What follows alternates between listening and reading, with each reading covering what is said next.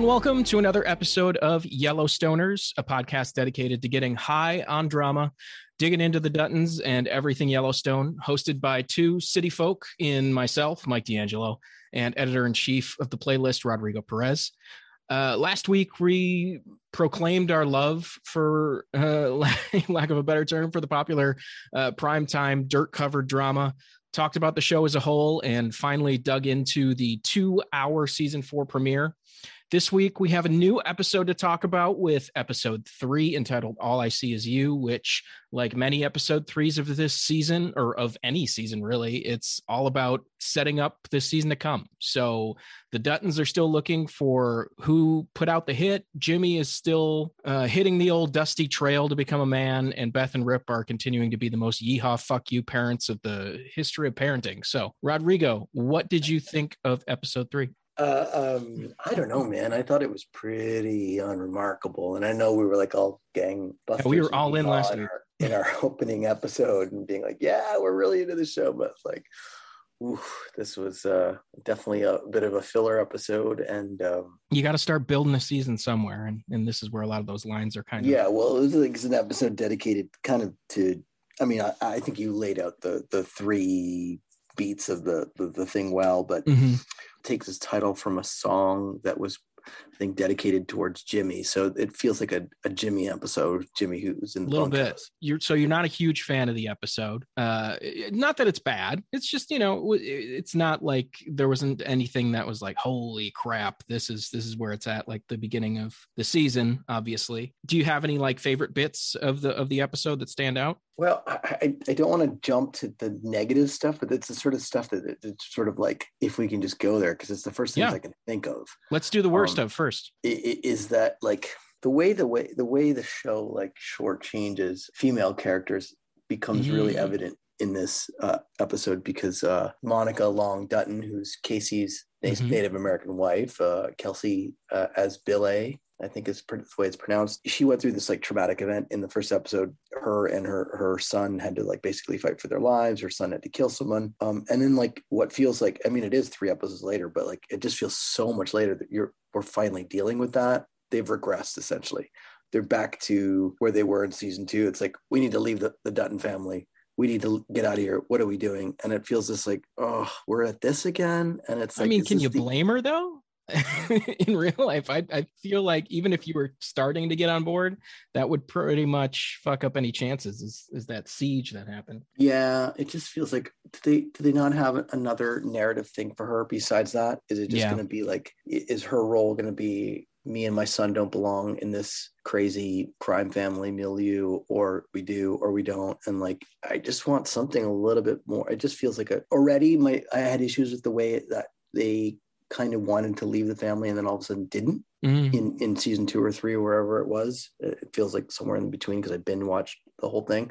But I was just like, it just feels like recycling that, and I was a little disappointed. Okay. I mean, I- really liked that scene where they were kind of arguing about this place isn't evil. The people who tried to take it from us are evil, and we're not evil for defending it. That's what Casey says. That kind of sums up where his character is at at this point in time. He's finally kind of bought into the John Dutton way of thinking, and you know he's he's the righteous one, and he's got nothing to do with the evil that's coming down upon them. You know, I thought that was a nice little line that kind of summed up where he was, and obviously she went to the "I hate yous" right away and downward spiraled into that. But I, I didn't mind. I, I hate you is really a bit much.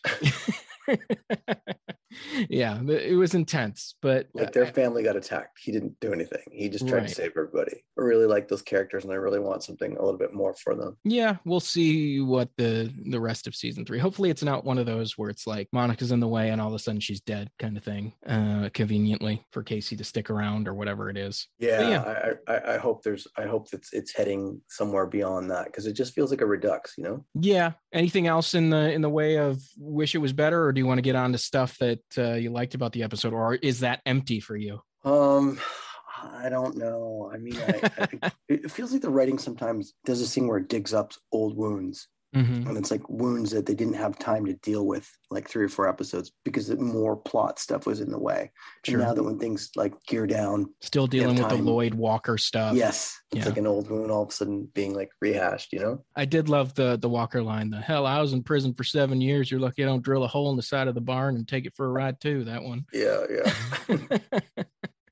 I was like, okay, yeah, that, that was a pretty good one. And, and of course, like in every episode, there are just kind of lines that make me stop and just cackle. And usually they're delivered by Beth, and she definitely delivered one of my favorite lines uh of the season of whatever you know of beth in general. And it's the the beth's universal truths where I she don't remember the line, but, but so yeah she basically says you want nice things. Here are the four ways to get rich. One inherit it two Oh, yeah. steal it three work really really fucking hard or four learn how to suck dick like you lost your car keys in it i'm like god damn I it mean, beth the- this is a weird episode in terms of like the Taylor Sheridan-ness of it. Like Oh, he just, every time he shows up and he does, I, if, I, if they do like another goddamn episode of those horses sliding, yeah i don't like- really need to see horse tricks again and again it's like also that horse sliding is just is that supposed to be special? Like it's really boring. I was like- thinking the same thing. Like, is that the impressive thing to do? Because it's it's not all that impressive if you don't know it's impressive.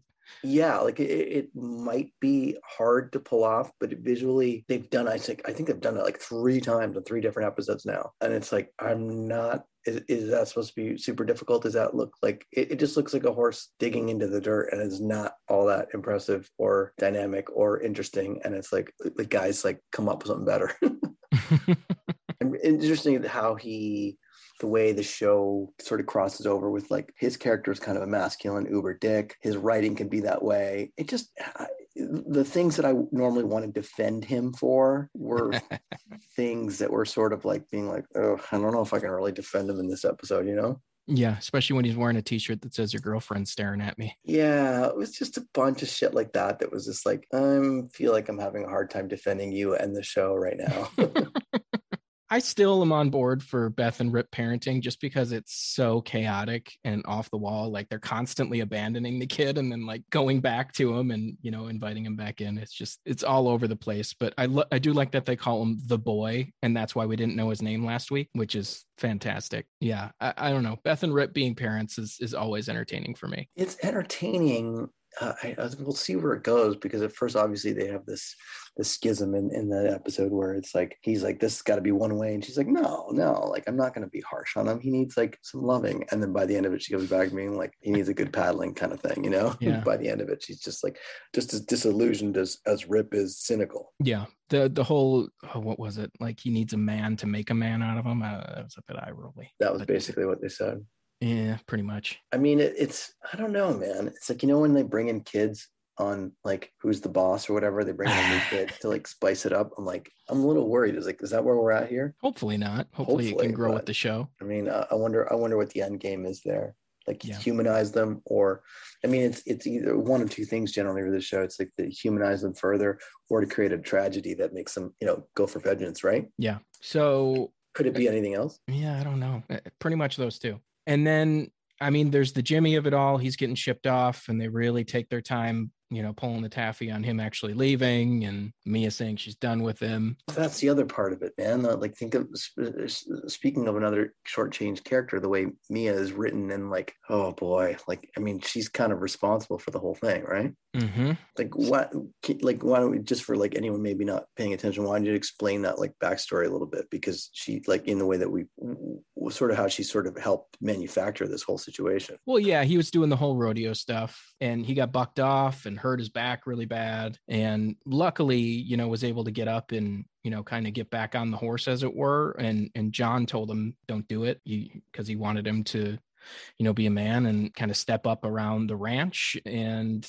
first thing he did because of Mia encouraging him to do so is, is jump right back on that horse and it bucked him off and landed him in a world of hurt. And, and obviously John's pissed at him. He wants him to show that he had what uh, what John saw him in, in him in the first place, and he's either going to rise to the occasion in Texas or he's going to fail miserably. And goodbye to him, I guess, is what John's doing. Yeah, he's being like sent to like cowboy school or something. I mean, yeah, more or less. It sounds like the worst, most terrifying ranch uh, experience of all time, which I'm sure we'll see uh, see on and off. But I, I don't know. I'm not sure. So I'm very interested in going to Texas there. Yeah. Yeah. What's the end game there? I'm sure he'll land in Texas and you know fight his way through and you know become Jimmy the man and find a woman down there that he really loves, and there'll be a whole love triangle there that it's going to be awkward when he comes you don't back. Think he's being shipped off for good, right? I don't think so. He's too good of a character. He he was really something that hooked me in to to the series. Right, because he's like the he's not essentially man enough to be uh, a man in this place where like masculinity is is the most the the currency that that affords you the most there right? Yeah. He's he's not uh, all calloused up when we meet him and and he's still not. He's still kind of a, a raw nerve but he's just a little little bit tougher at least because he found you know something to give give him confidence in in both mia and the the rodeo itself. Well let me let me flip it back to you then and, and since we went to kind of the things that that i thought weren't that great like what are the things that you liked the most? Yeah i mean for me like I was saying, the the Beth and Rip stuff I really liked. Uh, I I'd prefer if Jimmy stuck around, so that's not a, a high one for me. But John's journey in this episode I definitely was open to seeing, especially the end, you know, the the old Western standoff right. kind of thing where he kind of talked about talked to the guy about, you know, if he'd ever shot somebody and where he where he did it. And he shot him in the back of the head. And he's like, This is the one time I wish I had your lack of character and gives him a gun right. and has that shootout. He's yeah. uh, I think it sort of speaks to like the innate contradictions, the purposeful innate contradictions of the show with like, you know, he's a an honorable man even in a dishonorable act. Yeah, he's an old fashioned cowboy. And he even says like care to send me to heaven before I park your sorry ass in hell. And that is a line that really encompasses John Dutton as a character, even in the face of yeah, his terrible deeds. He believes he's righteous. He believes he's going to heaven because he's on the right side of things, but he's done some evil shit. And I don't think he sees it that way. He sees it as, you know, I'm just cowboying. I don't know though. That's what, uh, that's right you know that's i feel like he, he understands the contradictions i don't think he's quite honorable i know he I, I think he thinks his his hands are very bloody and, and and they've they've accrued lots of sins, you know. So I think that weighs heavy on his kind of soul. That's why he's kind of like this kind of like introspective kind of character, you know, just like soaking in a lot of the things that he has to do and doesn't love them, but knows that he needs to be done, you know. Mm-hmm. No, I really I really like that that shootout bit at the end. That was one of the high points for me, just because one, Kevin Costner is always Kevin Costner, and two, they they kind of updated the old Western standoff kind of thing to to a modern day. It kind of it was fun. Good lines in there that, like I said, yeah. what I what I did like about that, I did like that scene a lot, the last one, and I kind of just like the whole under the understanding of this, you know, that line that Mo the the Native American guy mm-hmm. and the other guy, I forget his name offhand, who owns who's like the the head of the reservation. Thomas Rainwater? Yes. Where they're kind of like, you know, if you want to fully deal with this, this becomes your trash. Like you yeah. got to take out this trash. And they're like, they're being careful with their words. But it kind of speaks to like, and they're basically saying like, you're going to have to like kill this guy. Mm-hmm. But it kind of also speaks to what I, what I sort of like about the, this thing is that like nobody really wants to like kill anybody if they don't have to. Mm-hmm. But because it's just not good in any kind of way, not morally, but also not good for business in every kind of way, holistically, practically, legally. Like, you know what I mean? And it's like they'd all kind of love to, if they don't have to take that step, I think everybody's okay with that. You know, that's the, the better way. But I think what they're saying there in that section, what I think is really cool is that, like, if you want to take a look at this trash, you're going to have to take it out, AKA, there's going to be no going back here. And I kind of like the way they talk about that ambiguously because they don't want to, obviously, in some ways, just kind of like uh, legally uh, put themselves at the hook, but also just in, in, in the way that they, they really do have their own sort of twisted conscience and all that. Mm-hmm any other parts in the the episode that stand out? I know the the thing for me that didn't really work is the Casey versus like Mr. California. It just oh, felt yeah. it just felt that like was, a side journey or whatever that didn't really. It felt make... dumb, and it also just felt kind of unrealistic and unbelievable. Yeah, it was very much written like an argument that plays out in one side's head. You know. Yeah, I mean, like, this is what I'm the, gonna do he's the, like the the what is his role the uh livestock commissioner or whatever like yeah uh i think you're gonna gotta get in trouble for that one. Yeah. Don't you need a warrant? I think you might. And and to like grab some guy and like throw him underneath his own like cattle guard like and just leaves him like he doesn't even care. He doesn't come back. He's just like someone will find him. That this may be it for me but i'm i'm i'm when you you talking about certain elements is certainly making me sort of prick up and, and remember being like, oh yeah, you know, that's not so bad it's not a total loss. It's just it's an episode three. It's not supposed to be, you know, hitting on all cylinders quite yet. There's a lot of world building, or not world building, but season building kind of stuff going on. Um, yeah, I um, mean, there's still a lot of threads that are to be explored. We still got Jamie out there.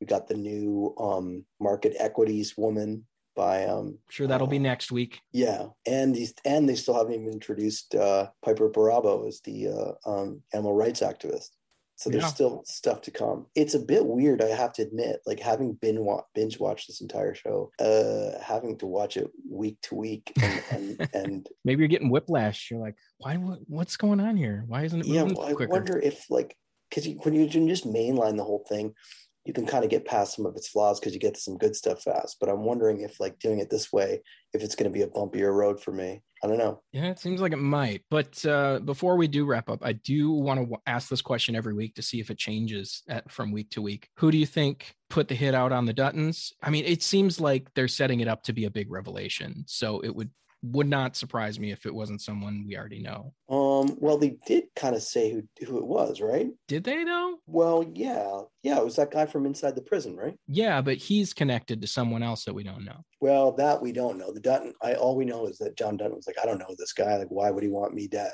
Yeah, and so, the what's his name? The guy that he had the shootout with said that he only gets information from from the guy in prison, and the guy in prison gets the orders basically. So mm. there's someone so above him. You're, you're, thinking it's like a longer chain of like chain of command that they you, you still got to dig past the guy in the. Yeah, I I think there's definitely they're setting. It seems like they're setting it up to be like a big twist, which hopefully it's not what I'm thinking, which is Jamie I really don't want it to be that. I mean, uh, yeah, I don't, I don't think so. And also, it's interesting because I'm watching them concurrently. Is that like now it's like you know a guy in prison in the prison system because they're going to have to deal with that, right? Yeah. I mean, they could just like have him killed in prison, but they probably want to know a little bit more, right? Rather than just doing that. And meanwhile, Mayor of Kingstown, which is another Taylor Sheridan show that I'm watching, it's all like in the in the prison system. So I feel like it's like all roads converging a little bit. It's kind of interesting. Yeah, I still got to start that one. Apparently, premiered and get a lot of mixed reviews, but I think it sounds pretty decent. We'll see. It's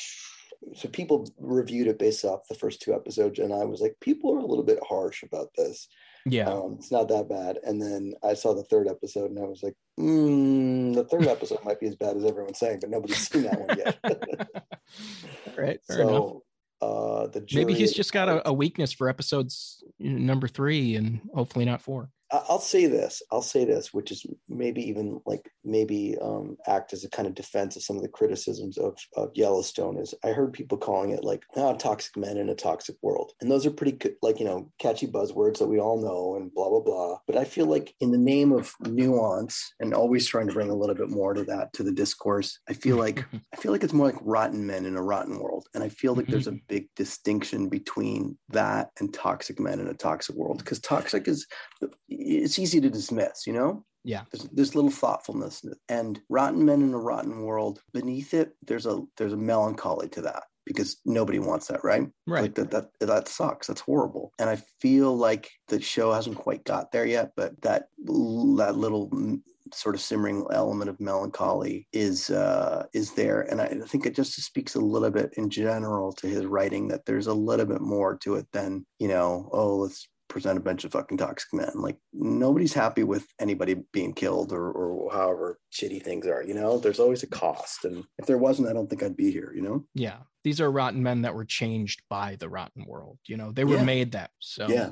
Yeah. And, you know, he's he's doing a good job painting the picture as far as why they are. I yeah, I really am interested in getting back to Jamie though. I, I hope it's not he's not just an afterthought in this season. Yeah, I think it's all just a matter of the way the show has to juggle its narrative, right? Mm-hmm. Like I mean the, the the tease already looks like it's pointed to, to Jamie for episode four, and I, I think they have to, and they have to de- definitely address that. And I don't think I'm hoping it's. I mean, that's what, what one of the kind of things that I like about the stuff. The family stuff is complex, right? Mm-hmm. It's never cut and dry, and um, I feel like there's a, a lot of complexity to mine there about someone who loves but also resents and also hates his family, right?